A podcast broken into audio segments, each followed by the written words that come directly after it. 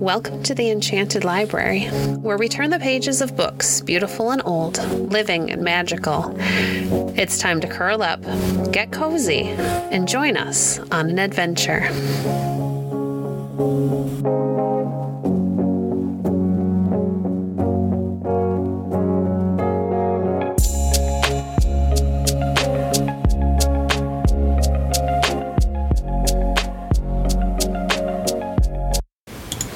Today we're reading From Yourself and Your House Wonderful by H.A. Guerber. Chapter 5 Your Twin Pumping Dwarfs. You have already heard of several of the clever little servants who live in your house and work for you night and day as long as you live. They do not ask for any wages or holidays, and keep cheerful and active as long as you treat them kindly and do not hinder them too much in their work. Now, I'm going to tell you about the twin dwarfs who live in the pumping station. They too are very busy little servants, and if you put your ear down on anyone's chest, just a little below the left breast, you can easily hear these two little dwarfs working busily day and night. The pumping station is also called the heart. Although it is only as big as your fist, it is divided into four small rooms, in which a great deal of work is done, as you're going to see. There is a thin but strong wall running right through the middle of the heart or pumping station, and as there is no opening of any kind in this wall, the twins, who live on either side of it, never catch a glimpse of each other. Still, they can hear each other, exchange telegrams, and their duties are so very much alike that they are real twins in every way. On the left side of the heart, at the top, there is a room, auricle, into which a pipe pours bright red blood.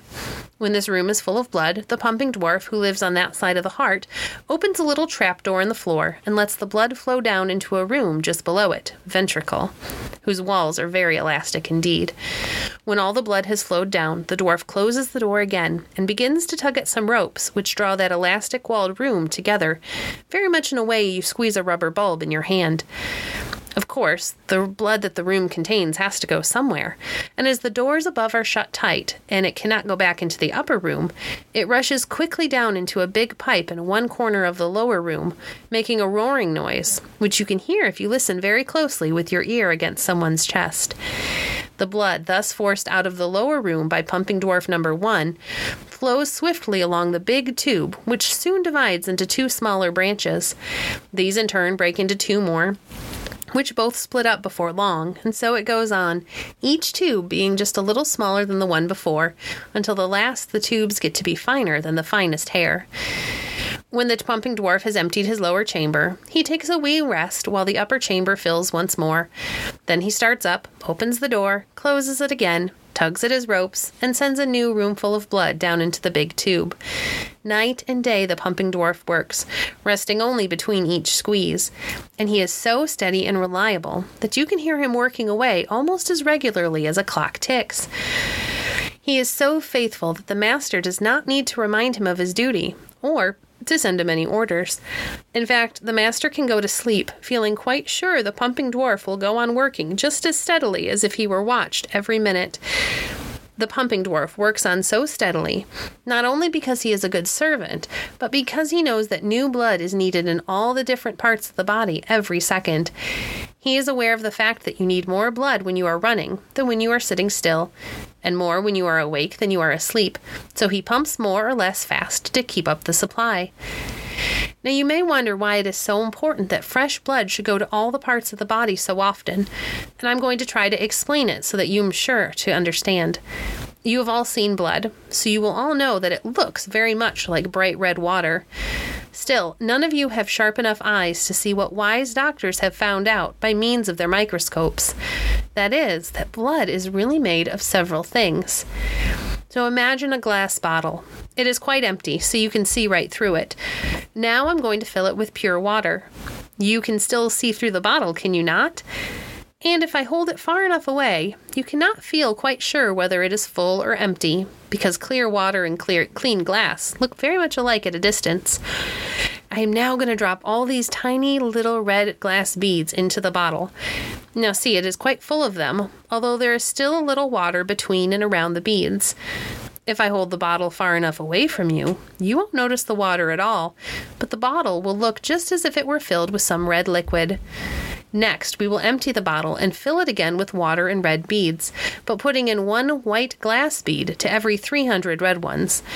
If I hold the bottle far away, you won't notice either the water or the white beads, and it will still look as just as if the bottle was full of red liquid. But if I bring it near enough to your eyes, you will be able to see the water and even to count the red and white beads. It is just the same with our blood. All the blood in our bodies is made up of a yellowish kind of water, in which floats many, many red and white things, shaped something like beads. The red ones are so many, and lie so close together in the yellow water, that they make it look red, just as the water in the bottle looked red when many red beads were in it, and I held it at a distance. The little red beads in the blood are so very tiny that no human eye has ever been sharp enough to see them, but a microscope shows them very plainly. As you know, the red and white glass beads in the bottle are all hard and lifeless, but each of the little red or white beads in our blood is soft and alive. In fact, each of them is something like a little boat, for it floats rapidly along in the watery part of the blood, carrying a load of food and air to all the different parts of the body. Since the blood beads or boats are very small and you can't see them without the help of a microscope, you can readily understand what very small loads of food and air they carry. But there are so very many of them, and they travel so very fast that, small as they are, they manage to carry plenty of food, air, and other building materials to all parts of the body, so it can be kept in good repair and even made to grow. The little blood boats are so clever at loading and unloading that they give up all their good food and air and take up all the waste material and bad air in exchange, without stopping long enough for us to notice it. Besides, they float along so swiftly that wise doctors have found out that it takes much less than five minutes for the blood boats to sail through the many, many feet of tubing, reach the furthest part of the body, unload, load back up again, and get back to their starting place. You have heard how the big tube, starting from the heart, divides up again and again. The blood ships, instead of sailing ever so many side by side in a broad river, finally have to pass single file down tiny canals. In fact, some blood canals are so tiny and they are so numerous that you can hardly run the finest needle into any part of your body without piercing one of them, and thus causing blood to flow out. After the pipes leading from the heart, the arteries, have divided up until they cannot divide any more, the blood boats pass into a new set of pipes, the veins, which do just the contrary. They are tiny and numerous at first, but two keep joining into one until they get bigger and bigger as they draw nearer the heart once more. All the blood boats which were sent out from the heart always come back to it after giving up their loads of air and food. They come back laden with bad air and refuse, and meet many other boats coming up from the liver and bowels laden with food to use. Now, as you know, a ship leaving port is generally freshly painted, neat and clean, and fully loaded. But a ship coming back to port after a long journey often looks dingy, battered, and untidy. Before it can start on a new journey, it needs to be repaired, cleaned, and painted, or overhauled, as sailors generally call it. It is just the same with the little ships in our blood. They are clean and look bright and red when they begin their journey, but by the time they have carried their cargo to the place it belongs and brought back a load of refuse, they are so battered and dirty and dingy that the stream in which they float, instead of looking bright red, seems dark red or purplish in hue. In fact, the change in the color of the little blood ships is so great that people generally say the blood which dwarf number one sends out is red, while the blood that comes back to dwarf number two is blue.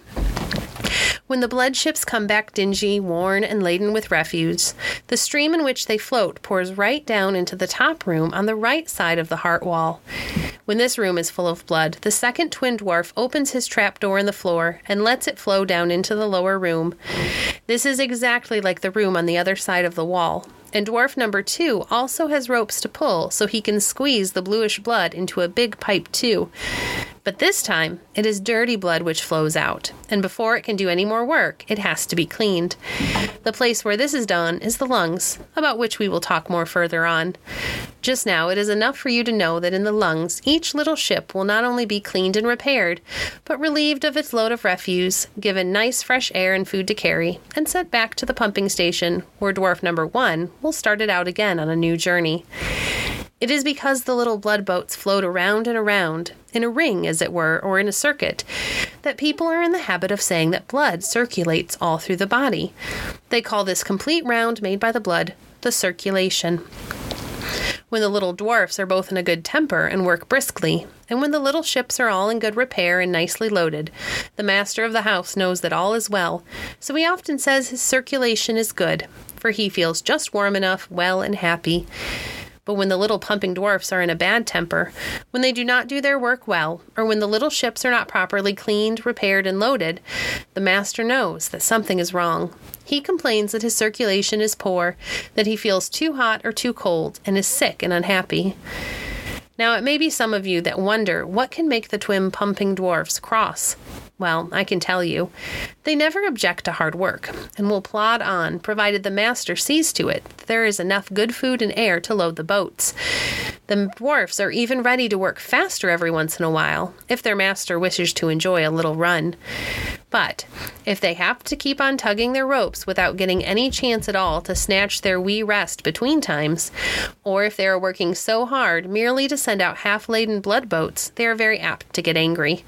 Sometimes they send telegrams up to the master saying, Here, You'd better be a little careful. It won't do to strain this delicate machinery. It can get out of order, you know. And if it gets badly out of order, neither you nor the wisest doctor who ever lived can get it right again. Don't you think you ought to give us a wee chance to rest?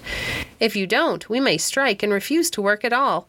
You know, if we do not send fresh blood to all your servants and to all parts of your house to keep it clean and in good repair, no work can be done in it. It will all go to pieces. Then you will have to move out whether you are ready to go or not. Or else they say, why don't you eat wholesome things and breathe plenty of nice fresh air? You know it is your business to do so and if you do not, the blood boats cannot be properly loaded. Here we are working away night and day, sending them out only half loaded. They are certainly not carrying food and air enough to keep your servants in a good temper. Neither are there building materials enough to keep your house in good repair, let alone make it as big as it should be to suit your wants. Can't you use a little common sense and look after things a little better? After all, you will suffer most in the end if all does not go right, so do try to be sensible. The master should realize what the twin servants say is perfectly true, and that as he can occupy the house only as long as their pumps are working nicely, he had better pay good attention to their warnings.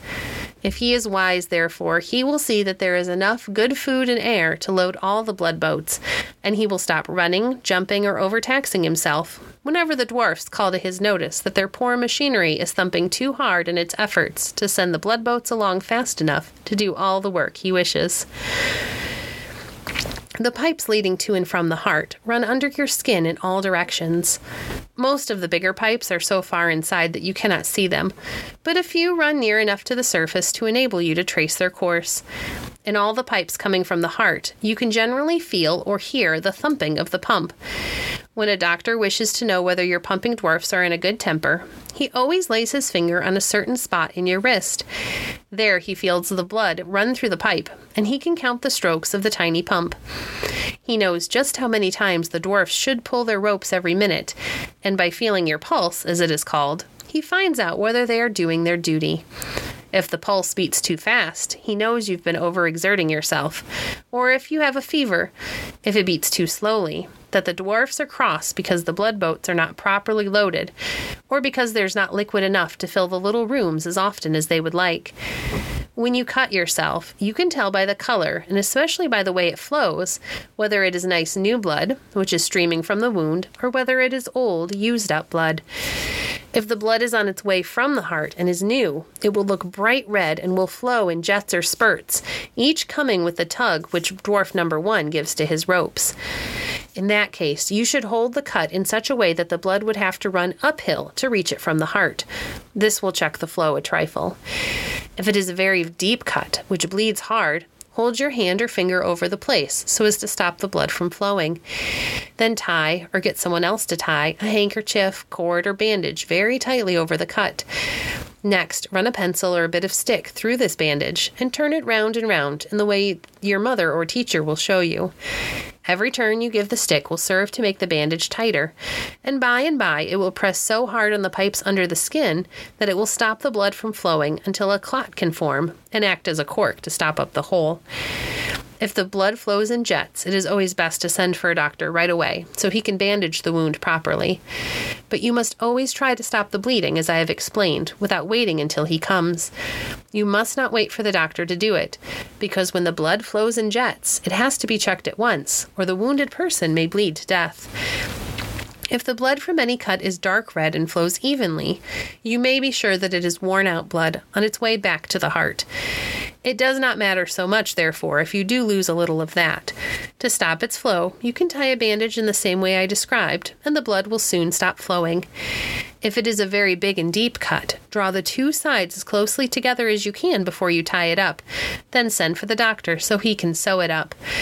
Except in the case of very bad cuts or wounds, the blood, on coming against the air, soon grows thick enough to form a clot which stops up the opening, prevents the loss of any more blood, and finally helps to heal the injured part, where all the little white boats now hurry with new building material.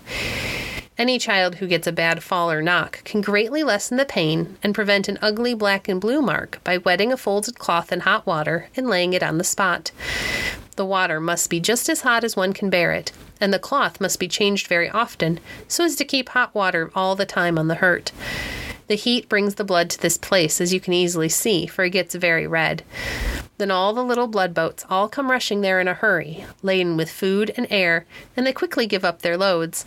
The white boats come too, and thus damage is repaired as quickly as possible. Thank you for joining us today. If you enjoyed today's episode, please leave a review on your favorite podcast platform and share our podcast with a friend. Stay connected by following us on Facebook at facebook.com slash enchanted library. If you'd like to support the work we do, you can visit our Patreon page at www.patreon.com slash enchanted library. We appreciate your support. Until next time, friends, happy reading.